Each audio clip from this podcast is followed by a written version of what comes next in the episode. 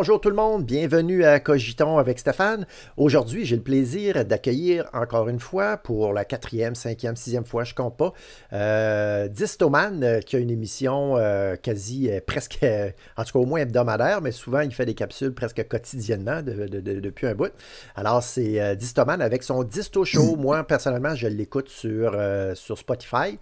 mais je sais que si vous voulez l'écouter en live, il ne va pas vous en parler. Ça se passe sur son compte Twitter. Alors aujourd'hui, euh, ben oui, l'actualité déboule, euh, déboule vite. On a fait une vidéo euh, avec Isabelle qu'on a parlé de ça hier. puis on a juste couvert un aspect, tu sais, mais moi, je ne peux pas parler de tout parce que je ne connais pas tout. Alors, c'est pour ça que j'essaie de m'entourer de gens qui sont, compétents là-dedans. Puis, Distoman a fait ses preuves. Euh, il est intéressant à écouter aussi. Alors, aujourd'hui, il va nous parler de ce qui se passe avec les sous-marins, euh, les sous-marins nucléaires, euh, la Chine, l'Australie. Il semble y avoir une petite bisbille à l'horizon. Quelles sont les perspectives de ça, Monsieur Distoman?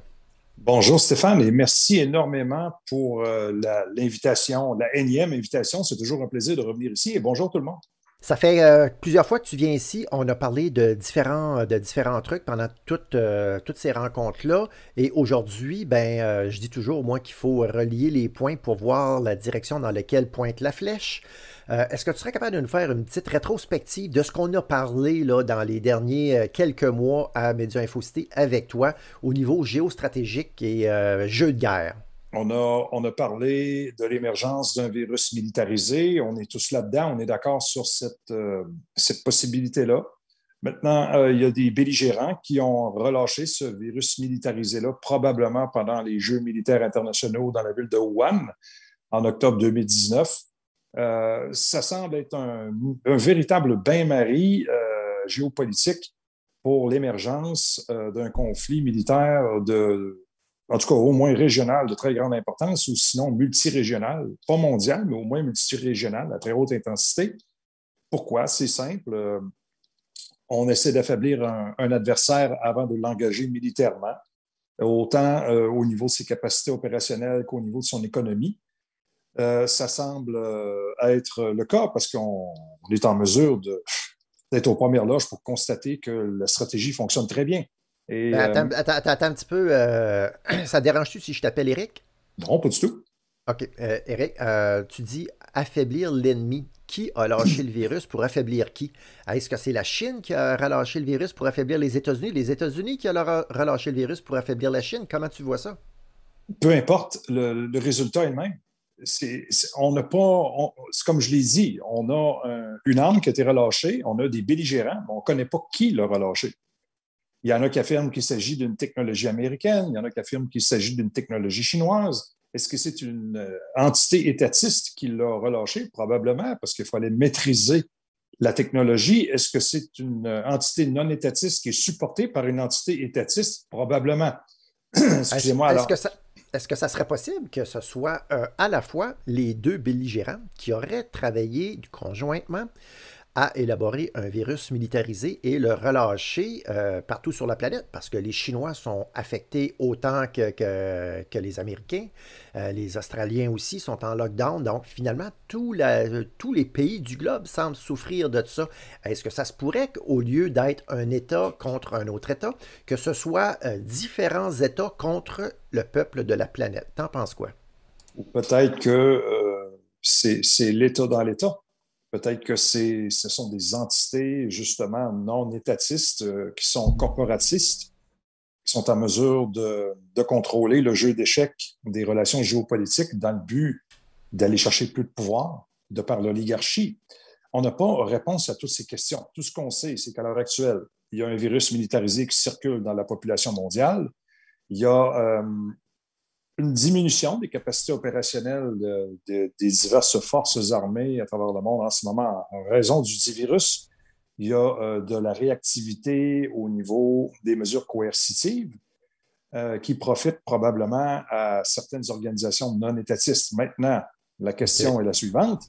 Le combat semble être, euh, l'objectif semble être le contrôle de la valeur refuge internationale, qui sera vraisemblablement autre chose que le dollar US. Alors là, ce qu'on est en train d'assister, c'était une réactivité des banques américano-britanniques dans le but de conserver cet avantage qui est le contrôle de la valeur refuge internationale, qui est le dollar américain. Est-ce que tu penses que les Américains les Américains Joe Biden et euh, sa clique au pouvoir. Joe Biden ne dirige rien, décide de rien, donc c'est une marionnette qui fait ce qu'on lui dit de faire. Hein, on s'entend là-dessus. Je pense que tout le monde va être d'accord avec ça. Est-ce que tu penses que ces gens-là au pouvoir euh, aux États-Unis, en se retirant de façon euh, abrupte et de façon très maladroite et en, en, forçant des, en forçant des alliances entre les pays anciennement alliés des États-Unis avec la Russie et même la Chine, est-ce que tu penses que les Américains, parce que la résultat de ça, ça va être de torpiller la valeur du dollar refuge.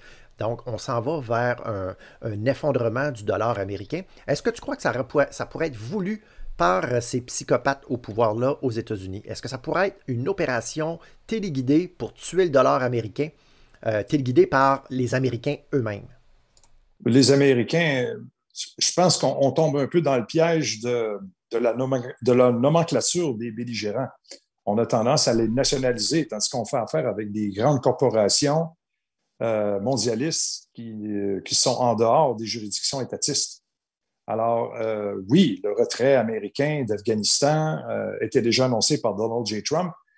Par contre, la façon que ça s'est fait, on dirait qu'il y a eu comme une négociation par la porte arrière avec Pékin, parce que la reconnaissance du régime taliban par le gouvernement de la République populaire de Chine était déjà acquise avant même que le retrait ait lieu.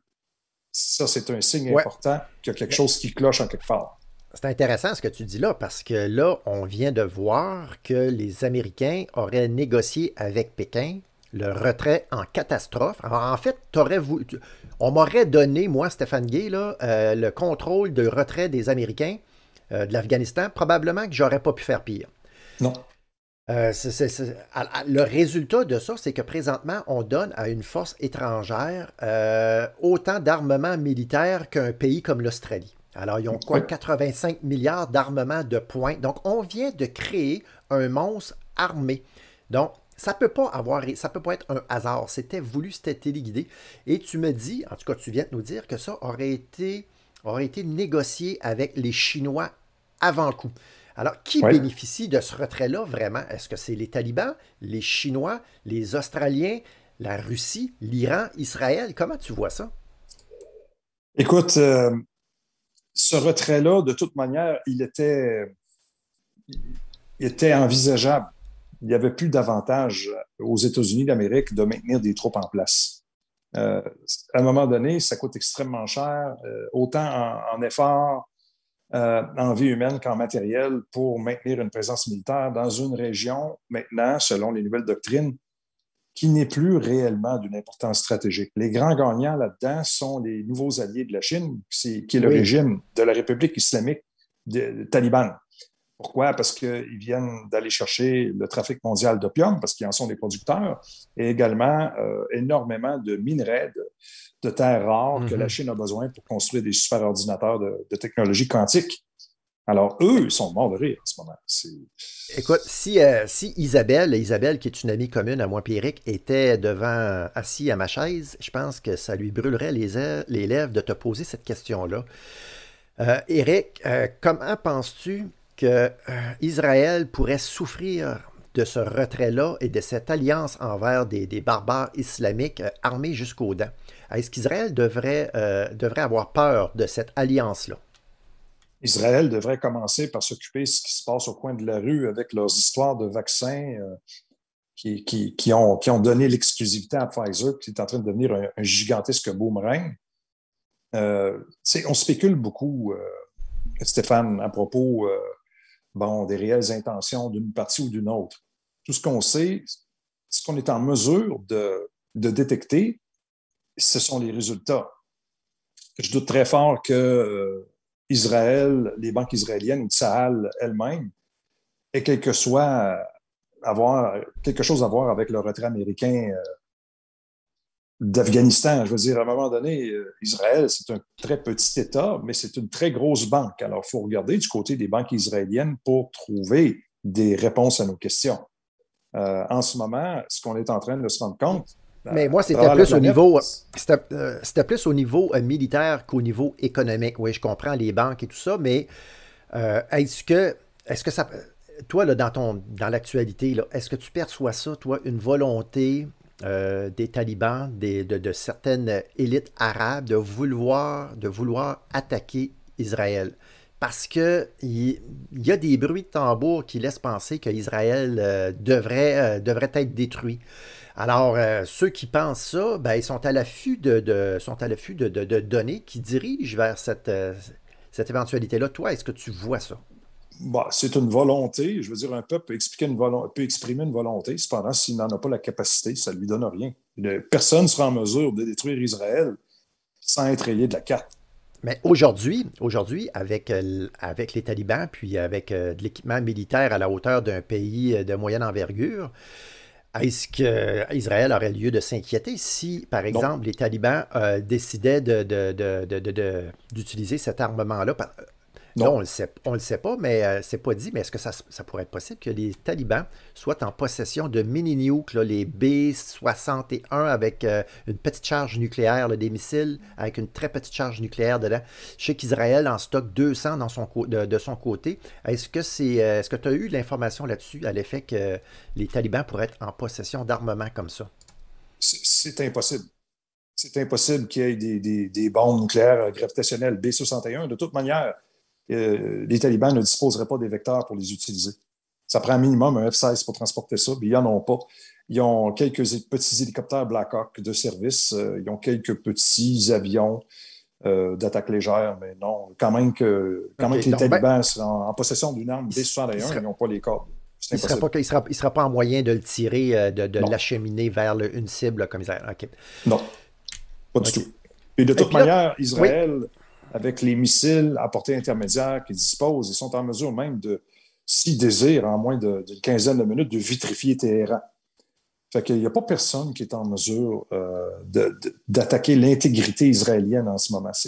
à moins d'être suicidaire. C'est toujours possible. C'est toujours possible. À moins d'être suicidaire. il va faire chaud. Il va faire très chaud, je vous le garantis. OK. Oui, oui, oui, OK. Ah, c'est bon. Ah, fait que ça, c'est un aspect du conflit, euh, d'un des conflits qui se prépare. Donc, on ne sait pas où ça va nous mener. On est pas mal d'accord, moi et toi, que ça a été fait à dessein, donc d'armer euh, jusqu'aux dents les talibans. On va voir vers où ça va se diriger, qu'est-ce qui va arriver avec ces armes-là, comment ils vont les utiliser et contre qui.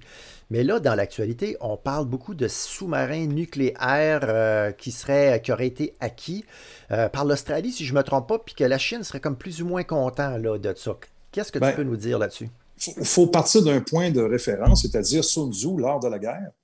Et si hmm. je prends la page 61 avec un paragraphe très, très intéressant, euh, qui est vraiment pas long, je vais vous le citer. qui connaît l'autre et se connaît en sans combat ne sera point défait. Ça rime un peu, hein? Qui ne connaît l'autre, mais se connaît, sera vainqueur une fois sur deux. Qui ne connaît pas l'autre, qui ne se connaît, lui, sera toujours défait. La Chine applique ça à la perfection. Euh, les sous-marins nucléaires australiens, premièrement, ils, n'en ont pas acquis parce qu'ils ne sont pas encore construits. C'est uniquement un transfert de technologie qui va se faire. Il euh, ne faut pas oublier que Bon, les Français voulaient vendre des sous-marins nucléaires d'attaque à l'Australie. Pourquoi l'Australie cherche à acquérir des sous-marins nucléaires d'attaque? C'est tout simplement un changement de doctrine je vais vous l'expliquer en 30 secondes. Quand tu dis sous-marin nucléaire d'attaque, est-ce que tu parles de sous-marins à propulsion nucléaire ou de sous-marins qui ont la capacité de transporter des charges nucléaires? Non, on parle d'un sous-marin à propulsion nucléaire, qui ne transporte pas d'armes nucléaires, qui transporte des torpilles classiques. Pourquoi on veut avoir un sous-marin d'attaque contre un autre sous-marin à propulsion nucléaire? Tout simplement pour être en mesure d'étendre le, nombre de millages de projection loin de son territoire pour être en mesure d'attaquer une flotte avant qu'elle n'arrive près de nous un sous-marin à propulsion. Donc, ça, va augmenter leur portée d'action. Donc, ils vont être capables d'opérer beaucoup plus, comme par exemple des sous-marins euh, nucléaires chinois sont capables d'être vus au large d'Alaska sans avoir à, négocier avec euh, un réapprovisionnement en diesel, par exemple. C'est ça. Un sous-marin diesel électrique, c'est extrêmement silencieux parce que quand on le met en mode silencieux, c'est-à-dire en mode tout électrique, c'est beaucoup moins bruyant qu'un sous-marin nucléaire d'attaque ou un sous-marin nucléaire lanceur d'engins balistiques, les fameux sous-marins qu'on voit avec les armes nucléaires à bord. Euh, chaque missile, qui peut en porter une douzaine, de 12 à 16, contient entre 8 et 10 bombes nucléaires sur chaque missile. C'est pas ça que les Australiens veulent acquérir. Ils veulent acquérir un sous-marin, chasseur de sous-marins, mais à propulsion nucléaire pour être capable d'attaquer la flotte chinoise avant qu'elle n'apparaisse trop près de l'Australie. Alors, avec un sous-marin diesel électrique, c'est un sous-marin qui sert à effectuer de la défense côtière près de notre territoire. Ça, c'est une stratégie qui s'applique plus, admettons, à un pays comme la Suède ou la Norvège ou l'Allemagne, qui n'est pas en mesure d'envoyer, de projeter des, des, navires à très long rayon d'action c'est pas des pays non plus qui ont des, politiques de défense un peu comme agressives. Ce sont uniquement une attitude de défense passive. Ah, je comprends. Là, avec ces sous-marins nucléaires-là, le problème, c'est que les Français avaient, il y avait une entente de réciprocité avec l'Australie pour faire fabriquer des sous-marins nucléaires français sous licence en Australie. Et les Américains, eux, ils n'ont pas vu ça comme ça. Ils ont tassé les Français du revers de la main. Ils ont forcé les Australiens à en acheter. Maintenant, pourquoi? C'est très important de savoir pourquoi. Voilà ce qu'il en est en ce moment. L'Australie ne s'aligne pas sur les États-Unis pour se protéger de la Chine. L'Australie s'aligne sur les États-Unis pour se protéger des États-Unis d'Amérique. Joe, Joe, Biden a peut-être oublié le nom du premier ministre australien, mais Scott Morrison se souvient pour qui on entend de lui qu'il travaille. En 1975, les États-Unis et le Royaume-Uni ont lancé un coup d'État contre le premier ministre australien, Gogan Whitlam, faisait avancer son pays vers l'indépendance. Peu de gens en Amérique s'en souviennent, mais les politiciens australiens, oui. Depuis, leur pays a toujours fait ce qu'on leur disait de faire. C'est ce qui explique toute l'histoire la seule unique raison pour laquelle l'Australie s'est tournée politiquement et militairement contre la Chine, c'est par le chantage qu'exercent les États-Unis d'Amérique, comme ils ont réussi à leur vendre des F-35 dont il n'y avait pas de besoin.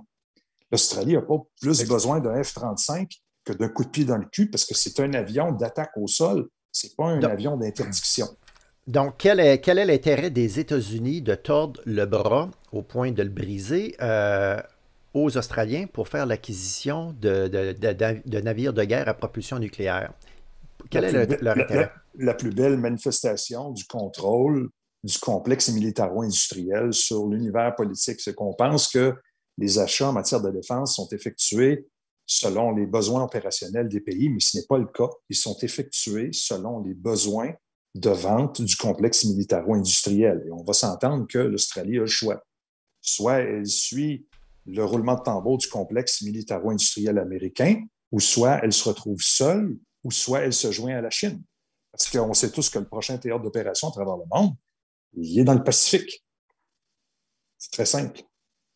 OK. Donc, les Américains, euh, en, se, en, obligeant les Australiens à être leurs alliés, quelque chose comme ça, aurait peut-être une carte en main contre la Chine, mais d'un autre côté, les Américains négocient avec la Chine pour leur retrait euh, au, niveau, euh, au niveau de l'Afghanistan avec les talibans.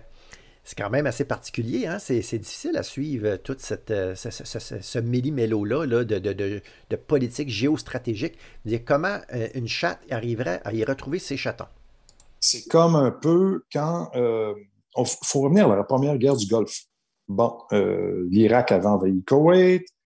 Les Américains ont déployé un demi-million d'hommes et de matériel pour être en mesure de sortir Saddam du Koweït. Alors là, ils ont sorti Saddam du Koweït. Ils ont laissé Saddam là. Euh, à un moment donné, ils se sont tannés. Et puis, après les événements de septembre 2001, eh bien, ils ont décidé euh, qu'ils rentraient en Irak pour aller chercher les ressources. Alors, ils ont dit que Saddam disposait d'armes de destruction massive, ce qui était tout à fait faux. Ben Il y a très nombreux inspecteurs euh, internationaux qui affirmaient le contraire, mais ce n'est pas grave. Le narratif était là. Qu'est-ce qui s'est passé quand ils se sont débarrassés de Saddam? Eh bien, ils ont perdu le contrôle de la région. C'est tout simplement ça. toutes les milices fondamentalistes euh, qui étaient contrôlées par l'Iran ont pris possession du, terrain, euh, sans oublier les Fedayines de Saddam Hussein, qui étaient un peu les jeunesses hitlériennes de Saddam à l'époque. ont combattu les Américains de toutes les façons possibles dans, dans toutes les rues, que ce soit à Bagdad, à Fallujah, à Bassora, partout. Alors là, le problème, c'est qu'on euh, fait face maintenant à un adversaire qui est centralisé, qui est la République populaire de Chine. On est déjà en guerre, Stéphane, tout simplement parce qu'on est dans la phase économique de la guerre. Juste à regarder le prix du transport des conteneurs euh, ben qui amènent les produits qui sont fabriqués de Chine vers l'Amérique. Les prix ont explosé. Pourquoi? Tout simplement parce que ces compagnies de transport-là sont, sont contrôlées à 100% par des compagnies chinoises. Alors, il y a un levier économique important qui est en train de se mettre en place pour affaiblir l'ennemi encore plus, qui n'est pas le peuple américain, qui est le dollar américain. Ils veulent détruire le dollar américain. Écoute, moi, euh, j'ai suivi ça un peu, là, mais peut-être que tu pourrais me l'expliquer. Euh, pour expliquer l'augmentation fulgurante de 3 à 5 fois du prix du conteneur de 40 pieds qui transite euh, dans le Pacifique et dans l'Atlantique. On m'a dit, ou j'ai lu, ou j'ai mal compris, tu pourras me le dire, que les Chinois rappelaient leurs conteneurs à, euh, partir de l'Amérique, ils les rappelaient vides. Donc, euh, en rappelant les conteneurs vides, ça empêche les Américains d'exporter leurs biens. Euh, ça, puis en même temps, ben, ce que ça fait, c'est que tu, le, commerce est double, est divisé par deux parce que normalement, le conteneur est vide, il est plein, il arrive aux États-Unis, Ensuite de ça, ils déchargent, ils leur remplissent, puis ils leur ship aux États-Unis. C'est la façon intelligente de faire du commerce.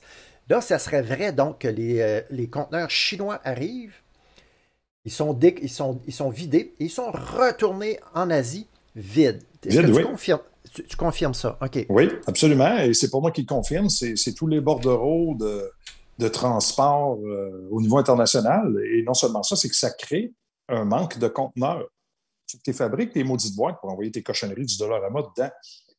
Fait que là, le problème est le suivant c'est que c'est une action hostile. C'est délibéré. Le but, c'est de, de détruire le marché.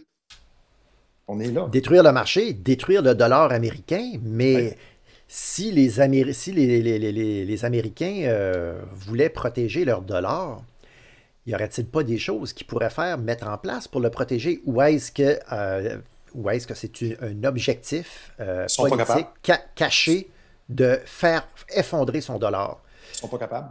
Ils ne sont pas capables de le protéger, ils sont trop endettés. Ils fonctionnent juste par la dette. Les Chinois contrôlent la dette américaine. Le jour où les Chinois vont décider d'arrêter d'acheter des bons du trésor américain, ça va être la fin. Mais là, on assiste, euh, on assiste justement à l'émergence que c'est la Réserve fédérale américaine qui achète ses propres bons du trésor. C'est le serpent qui mange chaque œuf.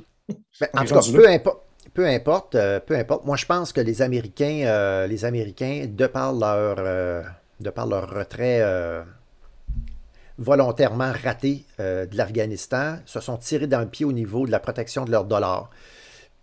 Moi, je pense que c'est volontaire, mais peut-être que c'est un effet collatéral, mais toujours est-il que ce soit volontaire ou non, on s'en va vers une dédollarisation des échanges au niveau du pétrodollar, hein, on peut dire ça.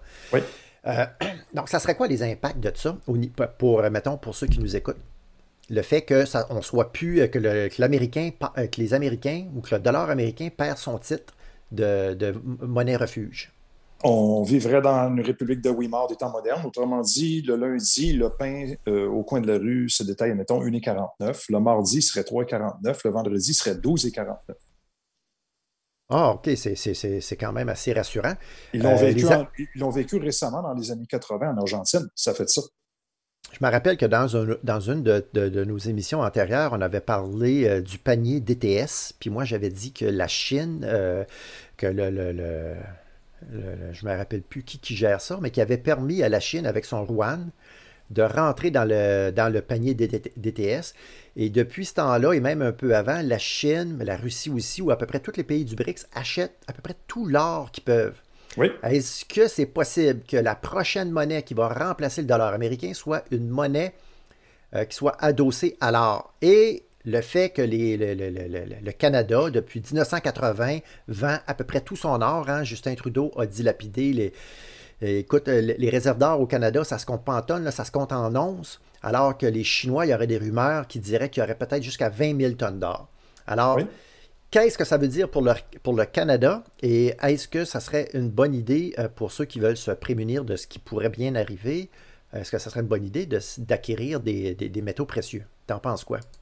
Euh, c'est toujours, les métaux précieux sont la, véritable monnaie depuis le, début de, de l'ère humaine. ça a toujours été comme ça. Euh, non, on est en train d'assister à, la fin du, du de Ponzi. Euh, pourquoi ces décisions-là ont été appliquées par nos divers gouvernements? C'est très simple. On dirait que ces gouvernements-là sont sous l'influence d'un groupe quelconque ou d'une nation quelconque c'est à nous de déterminer d'où proviennent ces influences-là. Parce que là, euh, il y a des décisions complètement irrationnelles qui se prennent d'un bout à l'autre euh, de, l'appareil étatiste, que ce soit américain ou canadien. Ben, écoute, si, tu veux, bon, si tu veux mon avis, là, euh, que ce soit au niveau géostratégique ou si ce soit au niveau de la gestion de la crise de la pandémie, du COVID, je veux dire, c'est incompréhensible ce qui se passe. C'est impossible de tirer les ficelles et de comprendre exactement ce qui se passe. on peut, on peut plus se fier à personne, on peut plus se fier à rien. Et euh, vois-tu, juste avec notre conversation au niveau euh, militaire, euh, tout est possible. Puis on n'a pas vraiment de, de, de, pistes sérieuses pour dire Ah, voilà comment, comment ça se passe, voilà ce qu'il faut faire. Finalement, on ne sait pas. C'est vraiment fatigant de ne pas savoir la meilleure façon de détruire un ennemi, c'est qu'il implose de l'intérieur. Et si, surtout si tu contrôles sa chaîne de commandement, c'est tellement facile. C'est tellement facile. Tu sais, cette semaine, je parlais euh, dans mon live des appels du général Miley euh, au général de la République populaire de Chine, parce que, écoutez, tout le monde avait peur que Trump lance une attaque nucléaire contre la Chine, ce qui était tout à fait farfelu. C'est techniquement impossible de le faire pour un homme seul, parce qu'il faut que les ordres soient, et les codes soient, soient contre-vérifiés par d'autres personnes. Alors, déjà là, on se rend compte que l'appareil étatiste et même militaire américain est infiltré de partout. Il y a des traîtres partout. Ben Alors, oubliez ça. Euh, là, je pense qu'il y a deux grandes puissances qui sont maintenant rendues à couteau tiré. Euh, il y a, des, actions communes, en tout cas, qui sont similaires de montrer, de, montrer leurs muscles. Et la façon la plus, euh, la plus importante de, de, montrer ses muscles pour un pays, c'est d'envoyer des déploiements navals importants. Alors là, on s'est rendu compte qu'en mer de Chine, ça chauffe énormément. On s'est rendu compte également qu'en Alaska, il y avait maintenant des navires chinois ultramodernes qui étaient au large de l'Alaska et qui ont été détectés par la garde côtière américaine. Euh, le rédacteur en chef du Global Times, euh, Yu Xijing, a affirmé que euh, j'espère que lorsque des navires de guerre chinois traverseront la mer des Caraïbes ou se présenteront un jour près d'Hawaï ou de Guam, les États-Unis maintiendront le même niveau de liberté de navigation. Ce jour viendra bientôt. Oh! C'est un beau message lancé. En tout cas, bon, on verra. Toi, le, sais, on, le sait, il n'y a personne qui peut douter de ça aujourd'hui. En tout cas, ben, personne, personne d'informer correctement. Je veux dire, euh, l'objectif de tout ça, euh, peu importe si on ne sait pas le chemin, la direction de laquelle ça va prendre, on connaît la destination. Puis la destination, c'est le nouvel ordre mondial. Le nouvel ordre mondial, on le sait, c'est quoi? C'est une religion unique euh, c'est une monnaie unique et c'est un gouvernement unique. Absolument. Il y a même une, euh, planificatrice, il y a même une planificatrice en Australie qui s'est lâchée là cette semaine et qui a dit selon le nouvel ordre mondial, virgule. La, la madame qui s'occupe de la santé publique en Australie a dit ça. Ben oui, ben oui. elle, a continué, elle, a continué, à propos des mesures pandémiques. Je veux dire, c'est glacé le sang, c'est inimaginable. Elle dit on va, voir, on va voir avec le nouvel ordre mondial comment le traçage des contacts des gens va s'opérer. Alors, si tu ne peux pas avoir. Euh, est-ce que c'était voulu pour lancer un message à ses concitoyens ou à ses collègues, ou est-ce qu'elle s'est carrément échappée et qu'elle s'est fait taper sur les doigts? Sauf que là, le message, il est très clair. Le nouvel ordre mondial va être utilisé pour vous tracer, les picousés. On va vous tracer. On va vous monitorer de A à Z. On va faire ça comment? Un, en vous concentrant dans des, euh, dans des smart cities avec des caméras. Toutes ces informations-là que vous allez transiger, euh, que vous allez émettre vont transiger par le 5G. C'est pour ça qu'il y a des antennes partout. On peut le suivre en temps réel avec des cartes où on voit les antennes pousser partout. On sait déjà où les villes qui sont déjà prêtes. On peut tout savoir ça. Donc, elle, elle vient de nous dire, cette femme-là, le nouvel ordre mondial, probablement qui est déjà là. Et euh, tout le reste, c'est du spectacle, mais on va vous tracer. On va vous tracer à la lettre, à la carte. Et puis, euh, tu sais, si on revient euh, à l'activité navale Oui. parce que c'est notre sujet central dans, dans l'Asie du Sud-Est. Il ne faut pas oublier non plus que le Japon a affirmé que les navires des gardes-côtes chinois sont entrés dans leurs eaux internationales 88 fois entre le 1er janvier et la fin du mois d'août dernier. Fait que le nouvel ordre mondial a besoin d'un conflit militaire important pour ah. justifier de nouvelles mesures coercitives envers toutes les populations de cette planète. Et je dis bien toutes les populations de cette planète. Pourquoi? Parce qu'on est en train de se rendre compte que le narratif qui est utilisé par tous les médias, qui sont pourtant, selon la légende, d'appartenance très différentes, utilisent toujours les mêmes mots. Récalcitrant. Ce n'est juste un, ça, le mot qui est utilisé autant aux États-Unis qu'ailleurs, ici au Canada, récalcitrant, passeport sanitaire. Un passeport, c'est une entité, c'est un papier qui est délivré par une entité étatiste pour être en mesure de confirmer l'identité de quelqu'un pour qu'il puisse franchir un autre État, pour se rendre dans un autre État. C'est un mot qui est utilisé pour apaiser la population. Si on utiliserait le mot laisser passer, coercitif, les gens exploseraient de rage. Mais non, c'est un passeport. Mais ce mot-là, le fameux passeport, est utilisé tant aux États-Unis qu'ici, au Québec et partout ailleurs, dans toutes les provinces canadiennes et également en Europe. Il y a une standardisation du message qui ne peut pas provenir autrement que de par un ordre établi qui contrôle les entités, qu'elles soient médiatiques, politiques ou sanitaires. le nouvel ordre mondial est probablement déjà là, probablement quelques, quelques, personnes qui dirigent en haut, probablement que le siège de ce nouvel ordre mondial-là sera l'ONU, en fait, c'est ce qu'ils nous disent. Puis que même déjà, dès le début de la pandémie, ce qui se passait en France arrivait quelques semaines plus tard ici. Euh, l'attaque concertée de tous les pays contre l'hydroxychloroquine, par exemple, en est un exemple flagrant. L'ivermectine, c'est la même chose. Euh, de terre à la population mondiale l'importance de soigner son système immunitaire. Je veux dire, c'est flagrant qu'il se passe de quoi. Je veux dire, il faut être vraiment hypnotisé pour ne pas voir ce qui se passe. Alors, probablement, même certainement même que le nouvel ordre mondial est déjà en place et qu'il manque que manque peut-être le conflit, euh, majeur pour euh, choquer, choquer vraiment la population à un niveau tel que là, on pourra, on pourra le dire, on change de régime et on devient une dictature mondiale. Parce que les, Russes et les Chinois sont, en mesure d'absorber financièrement un conflit au moins deux théâtres d'opération important sur deux régions. Je parle de l'Ukraine et de la mer de Chine. Les États-Unis d'Amérique, avec le taux d'endettement actuel et euh, la distorsion qu'ils vivent dans, euh, au niveau opérationnel dans leurs forces armées, sont incapables de faire face à cela. La raison pourquoi ils se sont, se sont mis par terre devant les Chinois pour sortir d'Afghanistan, pour plus avoir à supporter ce théâtre-là, parce qu'ils retenaient trop de ressources financières, matérielles et logistiques fait qu'eux, ils avaient tout intérêt à sortir de là. Écoute, moi, je, suis les. Euh, je suis euh, quasiment presque probablement 10 preppers américains, sans aller dans le niveau de détail que tu nous donnes. Tous ces preppers-là sont d'accord que l'ère euh, l'ère de liberté aux États-Unis est finie, que le dollar va disparaître et qu'il faut se préparer à des temps très, très, très, très durs.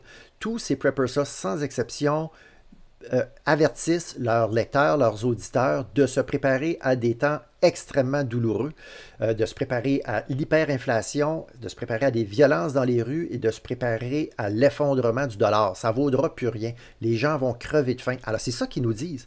Donc, toi, un peu avec ton discours aujourd'hui, tu viens nous, expliquer comment ça pourrait être le cas, comment ça pourrait arriver un congé bancaire. C'est aussi simple que cela. Euh, une rupture des communications. On prend un exemple. Admettons que, bon, le nouvel ordre mondial, euh, peu importe qui contrôle, qui a le contrôle sur les forces armées américaines, parce qu'il y en a qui affirment que Joe Biden n'a pas le contrôle sur une partie euh, de, certaines branches de l'armée américaine. Exemple, le corps des sous-mariniers. Paraîtrait-il que, selon certaines rumeurs que je ne suis pas en mesure de confirmer, que le corps des sous-mariniers est tout à fait opaque aux ordres des, démocrates. Moi, j'ai de la difficulté à ah. croire à ça, mais en tout cas, je n'embarque pas dans ce dossier-là, mais c'est une croyance. En tout cas, Ou admettons, OK, bien ça, euh, nous autres à ICTV, euh, beaucoup de nos auditeurs nous demandent, nos auditeurs, mais ceux qui écoutent aussi euh, d'autres qui leur disent on a déjà gagné, ne vous en faites pas, euh, tout ça c'est du théâtre, l'armée a le contrôle, l'armée va débarquer, va mettre un frein à ça, vont, puis ils vont tuer tous les, les- les- les psychopathes de la planète. Toi, tu crois pas ça? hein? non, pas du tout. Au pire, ce qu'on peut voir, c'est certaines unités qui sont qui pourraient devenir des unités comme, entre parenthèses, rebelles. Euh, si tu penses à Washington, D.C., n'importe qui qui, qui- qui a été souvent à Washington, D.C., euh, connaît le rôle de- du, du Honor Guard dans la, la ville de Washington, qui est la seule unité militaire qui est, avec la garde nationale qui est apte à porter des armes chargées. Euh, Parce qu'ils sont dédiés exclusivement à la protection, euh, bon, de la Constitution américaine, du président américain, etc., etc., etc. Puis en plus de faire des cérémonies protocolaires et de veiller sur, euh, mettons, euh, certains monuments importants. Ce genre d'unité-là ne sera jamais une unité rebelle. Peut-être moi j'ai un que- autre. Oui, Oui, vas-y. Peut-être quelques, quelques unités des Marines, mais pas plus que ça. là. OK. Il y avait le. Tu sais, dans le temps que Trump, on ne savait pas trop de quel bord il était. C'était un bon, c'était un méchant, il joue une game, euh, il fait partie de l'élite, puis tout ça. Pendant cette période-là, euh, beaucoup de gens disaient écoutez, les patriotes américains sont plus no- nombreux qu'on pense. Ils sont tous armés jusqu'aux dents. Et le moment venu, formera la résistance américaine qui va sauver l'Amérique. Moi, comme je te disais, j'écoute à peu près tout ce qui se fait de Canal Preppers euh, aux États-Unis. Je n'entends plus ce discours-là. C'est comme, on n'entend plus parler des patriotes, on n'entend plus parler de simple. résistance armée. C'est Oui. simple. Joe Biden a répliqué à ces, ré- à ces déclarations-là en disant Vous avez une petite AR-15 de calibre 5,56 mm. Nous, on a des F-15, on a des armes nucléaires tactiques. Je peux te trouver, le, je peux te trouver la citation si tu veux, c'est très facile. them. And I might add, the Second Amendment from the day it was passed limited the type of people who could own a gun and what type of weapon you could own. You couldn't buy a cannon. Those who say the blood of the the blood of patriots, you know, and all the stuff about how we're going to have to move against the government. Well, the tree of liberty is not water with the blood of patriots. What's happened is that there never been, if you want to think you need to have weapons to take on the government, you need F 15s and maybe some nuclear weapons. The point is that there's always been the ability to limit, rationally limit the type of weapon that can be owned. Puis, euh, un autre, une autre affaire au niveau euh, bon, des, des- des déclarations des patriotes. Les patriotes ne forment pas un groupe homogène. Tu as bien Ouais. beau avoir un paquet de gars armés avec des guns, avec des armes d'infanterie légère. Ils ne sont pas nécessairement habitués à travailler ensemble. C'est bien beau détenir un gun, mais s'en servir en groupe dans un objectif commun, sans un entraînement standardisé, ça ne tient pas de bout. Il y a peut-être quelques petites milices, Très- comme la milice du très- Michigan. Très bon point. C'est un très bon point. Il y a peut-être quelques ça- petites milices américaines qui sont capables de maintenir des opérations comme ça très ponctuelles, mais ça ira pas au-delà de quelques semaines d'opération. Non, non, c'est ça. Ils vont, ils vont être. euh, ils- Si tu te défends par des armes, euh, tu vas périr par des armes. C'est à peu près certain de ça. Alors, euh, à moins que ce soit ponctuel parce que tu te fais agresser dans la rue par quelqu'un qui veut te voler euh, ton sac d'épicerie, peut-être que là, avoir une arme pourra peut-être te sauver la vie. Je ne sais pas. Mais de, de, je pense pas, moi non plus, que c'est la voie de résister par la force. Parce que eux, ben, ils parlent, c'est leur canon, tu sais, c'est que leur voie de communication, c'est la force, c'est les armes, c'est la violence. Oui, Puis euh, eux, ben, ce sont, ils sont passés maîtres dans l'art de, de, de contrôler ça. Puis nous, ben, on est des, des- des- petits-enfants de la maternelle par rapport à des professeurs d'université, tu sais, quand il vient le temps de se battre. Là. tout ce que les gens ont à faire, et je le répète de façon quotidienne au Disto Show et au Disto News, c'est tout simplement de dire non, d'éteindre leur iPhone, d'éteindre l'ordinateur. Et un jour, si on est tous en mesure d'éteindre toutes nos machines en même temps et de tous rester à la maison, de s'occuper des nôtres pendant deux, trois jours, juste pour leur enlever leur pouvoir, de ne pas embarquer dans la violence et de dire tout simplement non. Ils ne peuvent pas rien faire contre ça. Ouais, Ce qu'ils veulent, c'est des gens dans la rue, des gens qui Oui. brisent tout, des actions violentes. C'est ça qu'ils veulent pour accentuer leur pouvoir. Justement, hier avec Isabelle, je disais, Isabelle était plus ou moins d'accord avec moi, mais tu sais, moi je disais, euh, il faut se désengager du système par tous Ouais. les moyens possibles. Alors, voyons ce qu'on voudrait que soit notre prochain monde et incarnons ce changement en appliquant cette propre méthode-là à nous d'abord. Bon, il y a un paquet de trucs qu'on peut faire. Vous irez écouter la vidéo si vous voulez ce que, ce que j'avais à dire, mais j'avais à peu près 14 points de ce qu'on peut faire pour se désengager du système et fermer son iPhone. On ferme pas le tien tout de suite parce que la communication va couper. mais euh, c'est certainement un bon moyen, tu sais. C'est ça. ces systèmes-là nécessitent, comment qu'on pourrait dire, une. Euh, tu en fais partie, donc tu acceptes d'en faire partie. Tu as besoin de quelqu'un de dépendant. Eux établissent un système, nous, on embarque dedans. C'est ben, à nous de décider de pas embarquer dedans.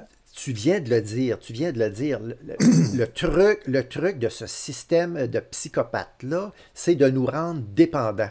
Alors, de nous rendre dépendants pour notre sécurité, notre sécurité physique, notre sécurité alimentaire, pour notre travail, pour à peu près tous les aspects de notre vie. L'État s'incruste dans tous les aspects de notre vie. Si on veut s'affranchir de ça, on n'a comme pas le choix de travailler sur notre, notre, autonomie, notre dépendance.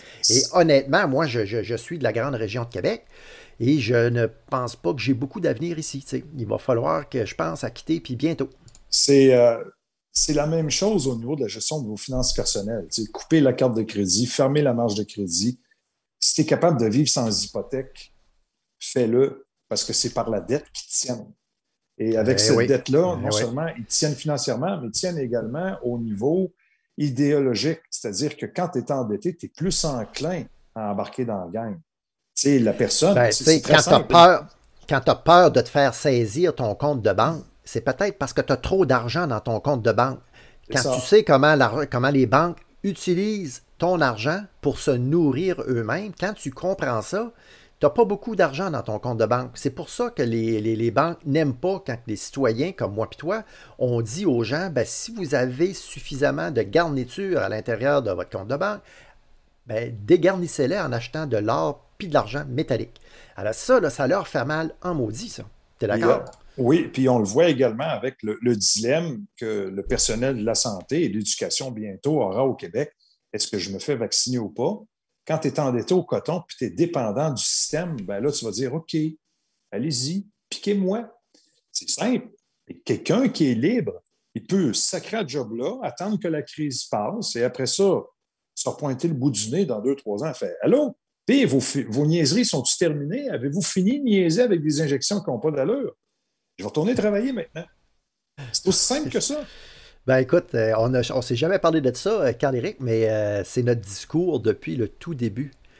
Préparez-vous, préparez-vous parce que les gens préparés vont avoir un choix que les gens non préparés n'auront pas. Puis tu l'as très bien vulgarisé, mieux que j'aurais pu le faire.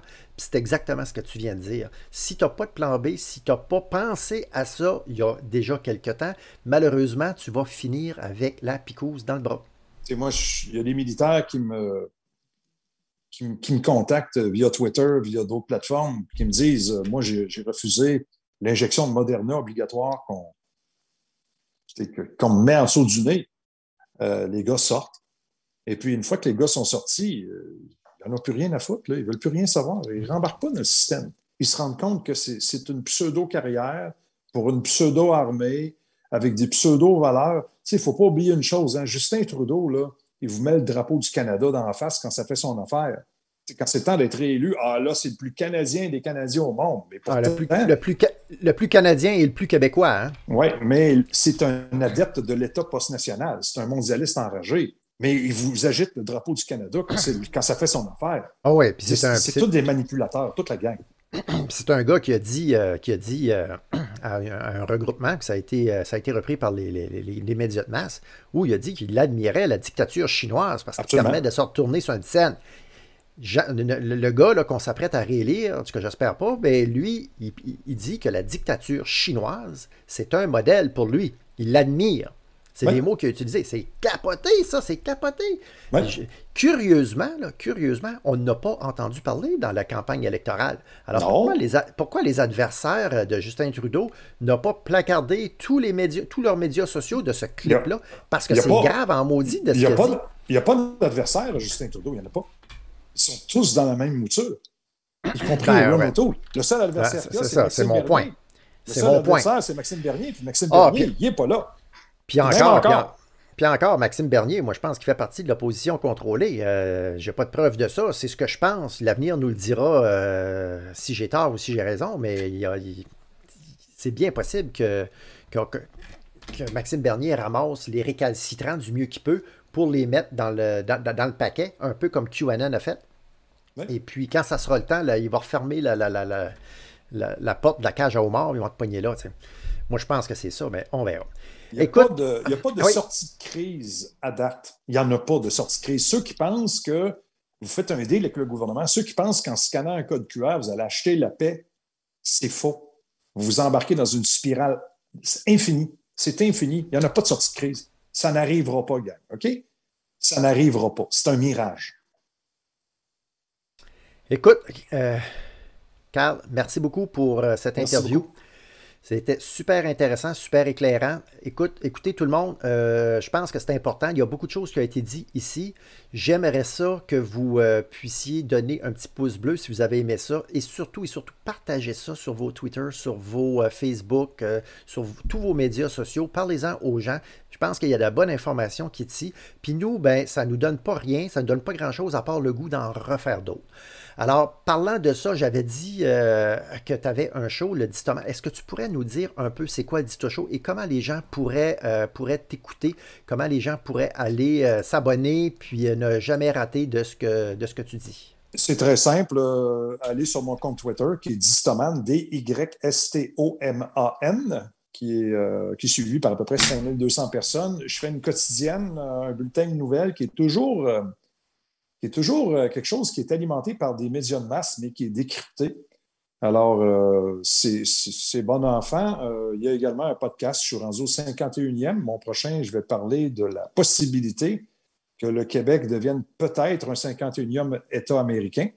avec le Parti 51, c'est une possibilité politique, ce n'est pas, quelque chose d'impossible, mais vous pouvez également euh, suivre euh, avec le Disto Show, D-S-T-Y-S-H-O-W, euh, sur toutes les plateformes de podcast, que ce soit autant Apple, Breaker, Podcast Addict, Spotify, etc. On est partout. Alors, c'est toujours dans un contenu audio. Et puis, quand je veux montrer ma grosse face, eh bien, je viens voir Stéphane ici et puis on discute ensemble. C'est pas plus compliqué que ça.